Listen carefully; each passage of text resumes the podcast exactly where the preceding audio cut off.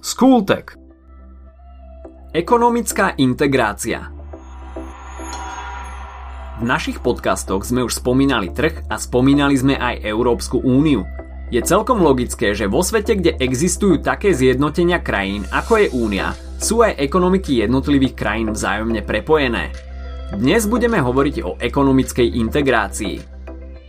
Pod slovom integrácia rozumieme z ekonomického hľadiska proces vzájomného prepájania sa a zbližovania jednotlivých národných ekonomík a ich štruktúr.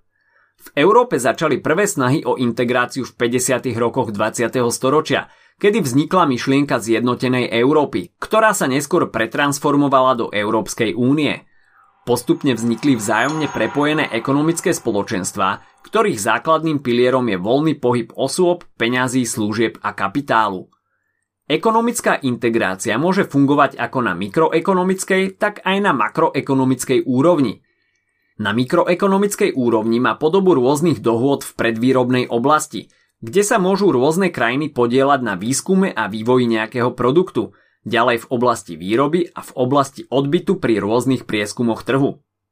Na makroekonomickej úrovni existuje 5 hlavných foriem ekonomickej integrácie, ktoré ste si už možno už spomínali na náuke o spoločnosti. Skúsite si spomenúť, ktoré sú to? Určite ste si spomenuli aspoň na pár z nich, Ide o pásmo voľného obchodu, colnú úniu, spoločný trh, hospodárskú úniu a menovú úniu. Poďme si vysvetliť, čo tieto pojmy znamenajú. Pásmo voľného obchodu znamená, že niektoré krajiny sa dohodnú na zrušení vývozných a dovozných cieľ či iných obmedzení, ktoré stiažujú obchodovanie s tovarmi a službami. Alebo či tretím, čiže nečlenským krajinám, si stále zachovávajú svoju vlastnú colnú politiku. Colná únia je rozšírením pásma voľného obchodu. Okrem toho, že členské krajiny zrušili clá a obmedzenia na dovoz a vývoz medzi sebou a majú už aj spoločnú colnú politiku voči tretím krajinám. Spoločný trh je zase o krok ďalej a okrem voľného obchodu je povolený aj voľný pohyb kapitálu a pracovných síl. Štvrtou fázou ekonomickej integrácie je hospodárska únia. Členské krajiny majú koordinovanú hospodárskú politiku a spoločný trh – jej prirodzeným východiskom je posledný krok ekonomickej integrácie, čiže menová únia, kedy krajiny príjmu spoločnú jednotnú menu. Každý spolok krajín, ktorý chce dosiahnuť ekonomickú integráciu, musí začať od samého začiatku, čiže od pásma voľného obchodu a postupne implementovať vyššie formy integrácie. Každý vyšší stupeň integrácie vychádza z nižšieho stupňa – Všetkými týmito krokmi si prešla aj Európska únia, ktorá je dnes na stupni menovej únie.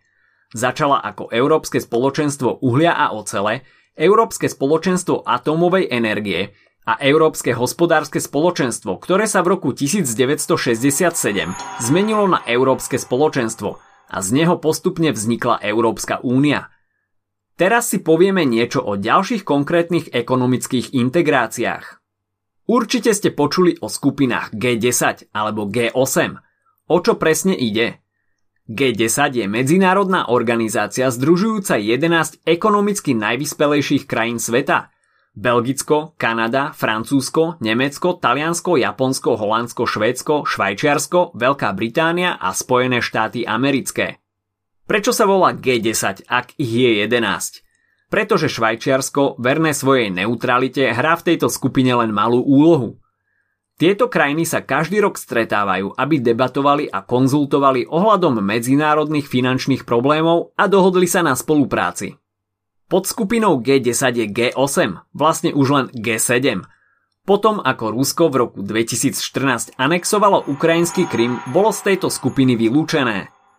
G7 vznikla v roku 1975 a podobne ako členovia G10, aj štáty tohto zoskupenia sa stretávajú každý rok, alebo aj častejšie, ak je treba a debatujú ohľadom riešenia rôznych ekonomických a politických otázok, pri ktorých by mohli spolupracovať.